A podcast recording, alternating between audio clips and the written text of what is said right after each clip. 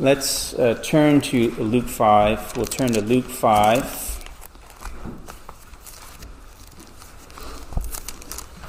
This is God's holy and infallible word. It is the word of truth, it is the word of life, and it is the most exalted thing that has ever been written. This is God's word, and we'll stand to give honor to the word of the Lord if you're able. Let's stand as we read together Luke 5, starting at verse 33 through 39. Hear the word of the Lord. And they said to him, The disciples of John often fast and offer, offer prayers. The disciples of the Pharisees also do the same. But yours eat and drink. And Jesus said to them, You cannot make the attendants of the bridegroom fast while the bridegroom is with them, can you? But the days will come, and when the bridegroom is taken away from them, then they will fast in those days. And he was also telling them a parable. No one tears a piece of cloth from a new garment and puts it on an old garment. Otherwise, he will both tear the new, and the piece from the new will not match the old. And no one puts new wine into old wineskins. Otherwise, the new wine will burst the skins, and it will be spilled out, and the skins will be ruined. But new wine must be put into fresh wineskins. And no one, after drinking old wine, wishes for the new, for he says, The old is good enough. Let's pray. Our blessed Lord, help us to understand as we receive your word that you would help us to cast out the old and receive the new, those new and wonderful, blessed things that have been revealed to us in the gospel of Jesus our Lord. For we ask these things in the name of Christ. Amen. Please be seated.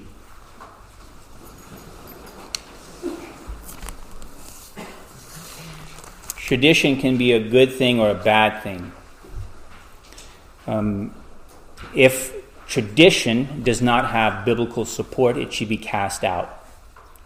But if you have tradition that is based upon biblical principles, it should be, let's just say, furthered and passed down. One thing I do love as a tradition of Presbyterian churches, especially Reformed Presbyterian churches, is congregational singing. Um, God commands each and every one of us to give God the praise. Sing praises unto the Lord. Sing praises. That's not just for the choir, that's for the congregation. So I think, you know, that's a having a congregational singing that's vigorous uh, would, is something that we should uh, pass down as a tradition. When I was in the Catholic Church in um, St. Landry Parish in Grand Prairie, Louisiana, uh, the only person who ever sung in the church was the priest. No one else sung in the church. That, that's a, that was a bad tradition in South Louisiana. As we looked this morning, there's tradition here, though, that the men, uh, the Jews, the scribes and the Pharisees had, that was not good uh, because it was an excess of what God's word taught. In fact, Jesus will say in this text that such tradition that does not conform to the scriptures needs to be cast out. So ultimately, Jesus came, as we find out, he came to die and to suffer for our sins as the perfect sacrifice of God. But he came for more than that. He came to teach. He came to teach very important truths. He, he came to give correctives concerning the law of God. And we find that in the Sermon on the Mount. But in today's text, he came to correct false traditions. And we'll see that in uh, as we read along. So, immediately after answering the critique of the Pharisees and the scri- their scribes, when they said, Well, why do you eat and drink with tax collectors and sinners? Of course, Jesus said he was the great physician who came not to, to tend to the well, but those who were sick and lost. But here they came and gave him another critique immediately following. And we'll look at that, and it's regarding this religious practice of fasting. As we focus on today's text, the main point that I want you to get is that you need to receive the newness of the gospel instead of man made tradition. Each of you are called to receive the newness of the gospel rather than man made tradition. We'll look at this uh, sermon in two parts. Uh, first, Christ's teaching on fasting and a, a little bit of a scriptural overview on fasting, and also Christ's parable about newness. So let's look at this first main point Christ's teaching on fasting. Look at verse 33. And they said to him, The disciples of John often fast and offer prayers. The disciples of the Pharisees also do the same, but yours eat and drink. Now, if you go through the Old Testament and you say, well, where is there a commandment that says, thou shalt fast, and how often thou shalt fast? You don't find those particular words in Scripture. The closest thing that some scholars would say is that uh, I've seen at least two different sources that cite Deuteronomy, I'm sorry, not Deuteronomy, Leviticus 29. Leviticus 29 gives us language, it talks about on that day of atonement of humbling oneself. And in humbling oneself, they say, well, that's where we get this practice that they would fast every time for the Day of Atonement. And I want us to look at a passage that supports the combination of humbling oneself with fasting. Let's turn to Isaiah 58. So we're looking at Isaiah 58 as a way of helping us to see that there's a combination of humbling oneself and fasting Isaiah 58, starting at verse 3. Let's read verses 3 through 5 at first. This is a, a hypothetical question that they're asking of God, and then God's going to answer. Why have we fasted and you do not see? Why have we humbled ourselves and you do not notice? Behold, on the day of your fast, you find your desire and drive hard all your workers. Behold, you fast for contention and strife, and to strike with a wicked fist. You do not fast like you do today to make your voice heard on high. Is it a fast like this which I choose? A day for a man to humble himself? Okay, so what, what's going on here? They're fasting and they're asking God, well, why don't you hear us? Why don't you hear our prayers? We're fasting to devote ourselves to you, O God. Why don't you, why don't you heed us? Well, I don't know if you've ever fasted and to the point where you, you, you basically you don't eat anything from breakfast, lunch, and then by the time dinner uh, comes along, you're getting kind of agitated. Where you can imagine maybe the, example here is that these people were getting agitated and they're, they're commanding their workers in a harsh fashion. They're being mean and they're striking others. They're getting in fights and contentions. I say, oh, well, I'm fasting. Well, why are you hitting people? You know? Uh, so, anyway, if you do fast, it's not going to work for you unless you pray to God for His grace and His fruit of the Spirit, humility, patience. And another uh, paraphrase of patience or translation of the word for patience is long suffering. You're not going to do well fasting unless you're asking for God's supernatural help and Holy Spirit to help you. Otherwise, you're going to be more like these guys, tending to want to strike or hit somebody or get harshly drive your workers. Let's read on, uh, verse 5. This is the fast that he wants us to hold to. Is it a fast like this which I choose? A day for a man to humble himself. It is for bowing one's head like a reed, and for spreading out sackcloth and ashes as a bed. Will you call this a fast, even an acceptable day to the Lord? Is not the fast which I choose to loosen the bonds of wickedness, to undo the bands of the yoke, and to let the oppressed go free, and break every yoke? Is it not to divide your bread with the hungry, and to bring the homeless poor into the house? When you see the naked, to cover him, and not to hide yourself from your own flesh. Then your light will break out like the dawn, and your recovery will speedily spring forth, and your righteousness will go before you. The glory of the Lord will be your rear guard. Then you will call, and the Lord will answer. You will cry, and he will say, Here I am. If you remove the yoke from your midst, the pointing of the finger, and speaking wickedness. If you give yourself to the hungry and satisfy the desire of the afflicted, then your light will rise in darkness and your gloom will become like midday. We'll stop there. So, God is saying, rather than doing some religious observance with a hard heart and with meanness and striking and strife and, and all kind of other nastiness, what God desires for you is mercy and love and service of, of, to those who are in need. Another place in Scripture where the prophet uh, Zechariah gives a word of God against those who would basically claiming to fast twice a year for 70 years. They did that on the fifth and seventh month, and according to Zechariah 7 5, he asked this question when you fasted and mourned, and you did so two months out of the year, when you fasted and mourned, did you do it for me? So the question was Did you fast for me? Or did you fast for yourselves or to exalt yourselves?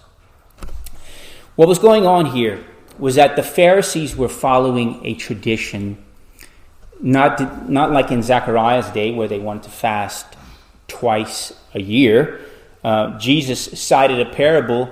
Now, I don't know if this was an exaggeration or not, but Jesus cited a parable of a Pharisee who was in the temple with the publican, and he was having pride in himself that he fasted not twice a month, but twice per week.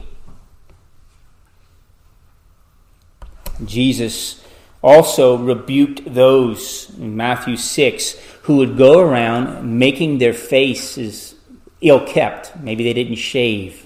Maybe they left their hair a little disheveled. And deep down, what they really wanted was they wanted other people to look at them and to notice them, that they were doing something devoted to God, that they were fasting. And look, look how religious and holy that guy is. Jesus warned that they would have their reward in full. And he instructed if you fast, do so in secret, and God will reward you in secret. Now, as much as John the Baptist was a godly man, he was also very much an ascetic. He was a person who believed in neglecting the body, otherwise, he wouldn't have lived in the wilderness eating locusts and honey. And he thought it was holy to fast often. And maybe he might have even told his disciples, the disciples of John, to fast often. But again, even if it came from John the Baptist, that was a man made tradition and not what God's word required. Look at what Jesus answered about fasting, verses 34 through 35 of today's text. You cannot make the attendants of the bridegroom fast while the bridegroom is with them can you? But the days will come when the bridegroom is taken away from them. Then they will fast in those days. So here Jesus is saying that there still is a place for fasting. Um, fasting is a, an appropriate thing to do when people are suffering. They're suffering loss, or maybe they're asking for God's help through a great trial. As Jesus said, I believe that many of his disciples did fast when he was taken away and crucified. And they were wondering whether or not they were going to be next. I'm sure they were fasting and asking God for mercy. So, what Jesus is saying is that rather than in a, on a strict schedule prescribed so many times a year or so many times a month, we do fasting according to, to dire needs. Matthew 17, there's a case of fasting because of a, a, a particular individual, a man's son who was demon possessed. And he says that such a one would not be cast out except by prayer and fasting. Matthew 17 21.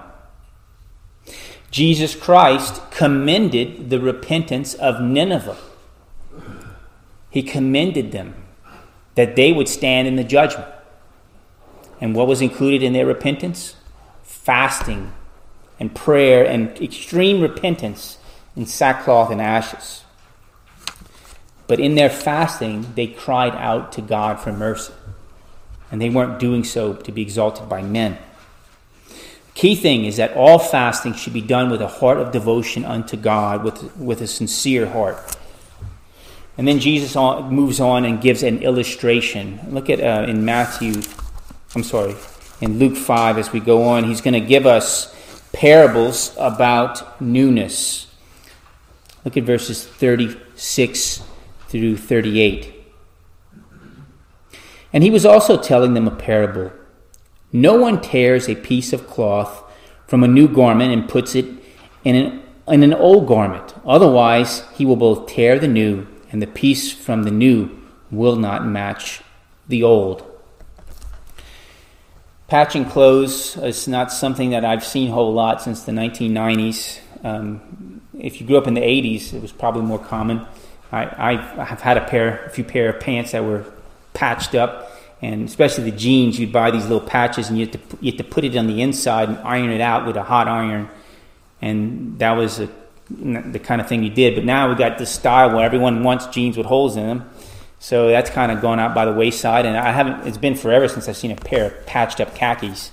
Um, but the process that Jesus was talking about here was that they would have to take a piece of cloth and they wouldn't iron it on because they didn't use hot irons back then. They would have to sew it that to fill up a hole. And then when they sew that hole up, instead of having a clothes with holes in it, you had a little patch there. Well, he, he gives something that's common knowledge. He's saying that if you took a new piece of cloth and you tried to patch up an old piece of cloth. When you washed it and dry it, that little patch would shrink and it would tear. He's saying you can't match up the new patch with old clothes. I believe what he's saying here is that the old garment represents the tradition of men, like that of the scribes and Pharisees. And Jesus wasn't able or willing to try to get the newness of the gospel to patch up that old raggedy tradition. In other words, those old garments and that old tradition had to go. Um, I'm thinking of another illustration that's kind of maybe similar. You have an old boat that's all rusted in many spots, and you take new metal and try to weld it onto old rusty boat. How's that going to work for you? It's just going to sink, isn't it?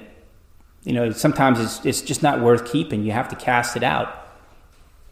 And I believe that's what Jesus is saying here.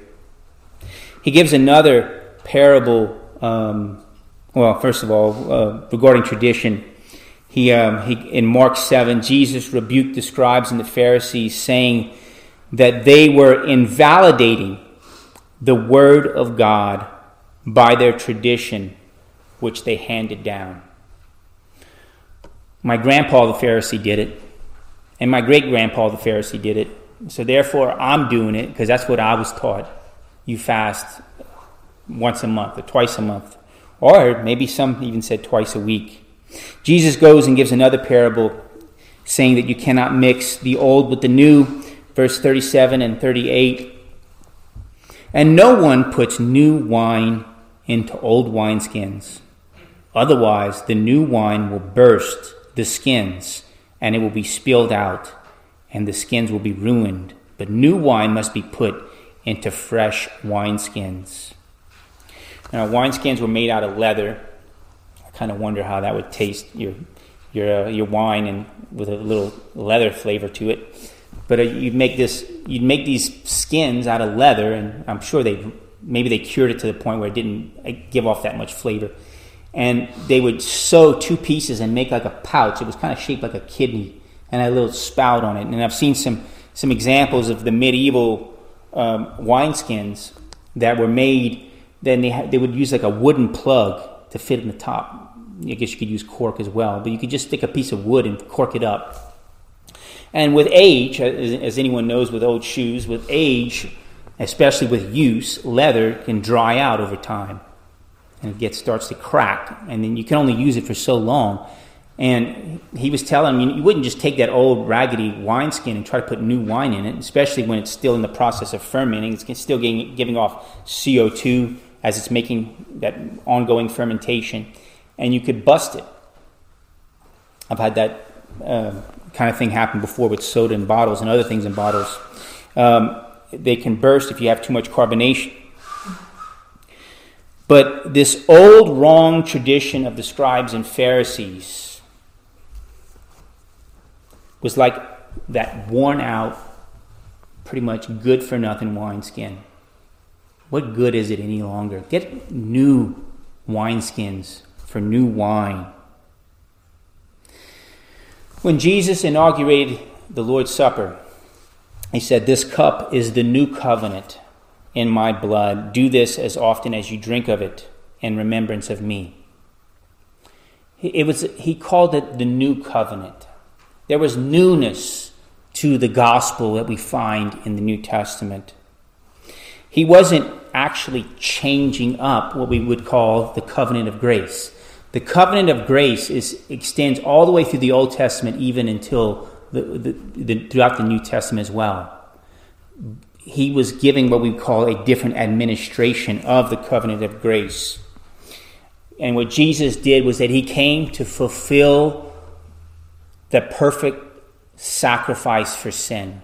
As the Lamb of God who takes away the sin of the world, he was the fulfillment of that long promised grace. He was the final prophet and ultimate sacrifice for sin. As we studied before in Hebrew in Hebrews, Hebrews 10, Jesus Christ, unlike the earthly Jewish priests of old, which never could take away sin, Jesus came and once for all offered himself a sacrifice for sin and sat down at the right hand of God. Jesus had that newness, and that's what that book of Hebrews is about. Out with the old and in with the new. Hebrews 8 6 says, He has obtained a more excellent ministry by as much as he also is the mediator of a better covenant which has been enacted on better promises. A better sacrifice, a better high priest, a better covenant, a better promise, a better assurance. Because our assurance is not based upon our obedience or whether we fast twice a week or twice a month this month. Our acceptance before God is what is based upon what Jesus has done.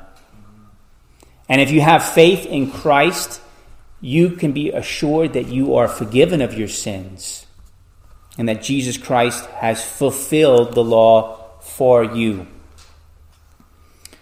And, and that is a radical thing that Jesus did away with the earthly priesthood.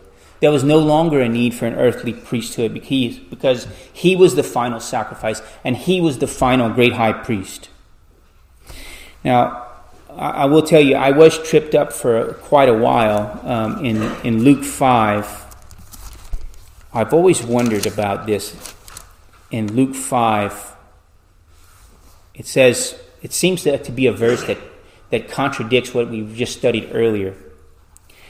But look at it in verse 39.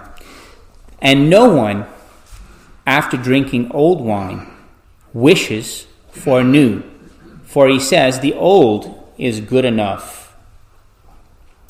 I think what Jesus is saying here is that he's citing a stumbling block why many of the Jews resisted him and the gospel. They said, Well, we don't want what Jesus has to offer. We like the old. You know, we like that old wine. Why do we want the new? Because we like what we are used to. And, and many of us can relate to that. We don't want change. But sometimes God, especially in the coming of Christ, enacted great change, didn't he?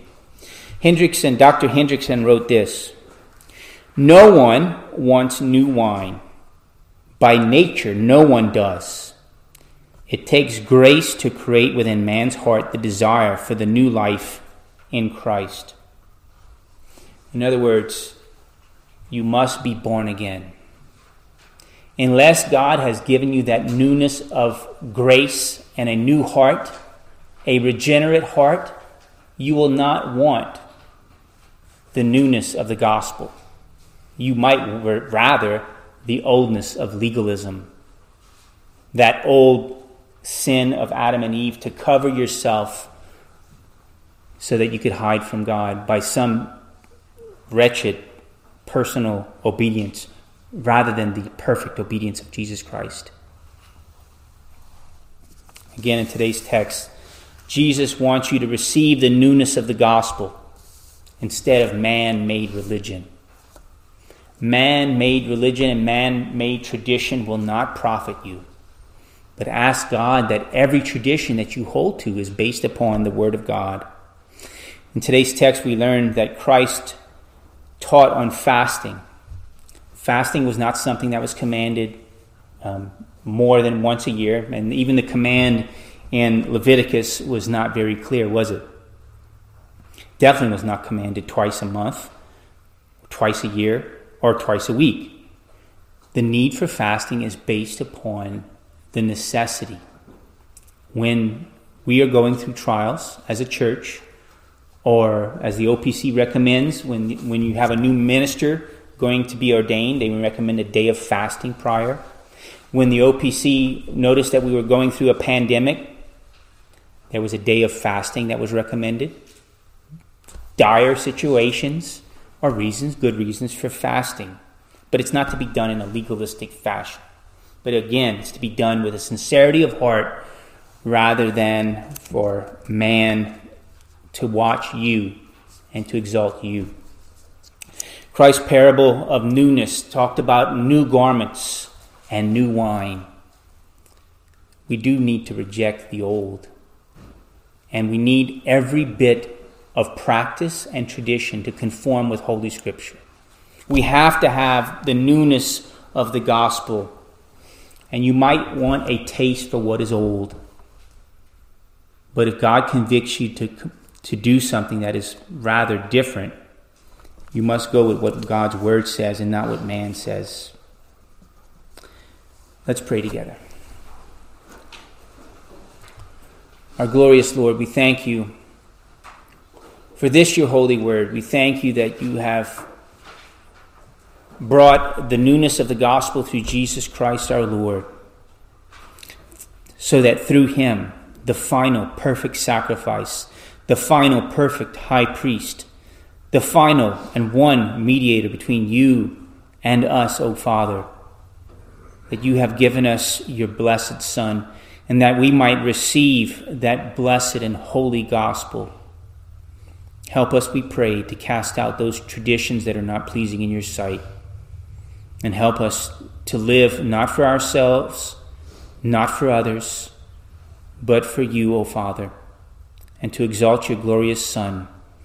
For we ask all these things in the name of Jesus our Lord. Amen. For our hymn of dedication, we'll stand and sing 459. 459, My hope is built on nothing less.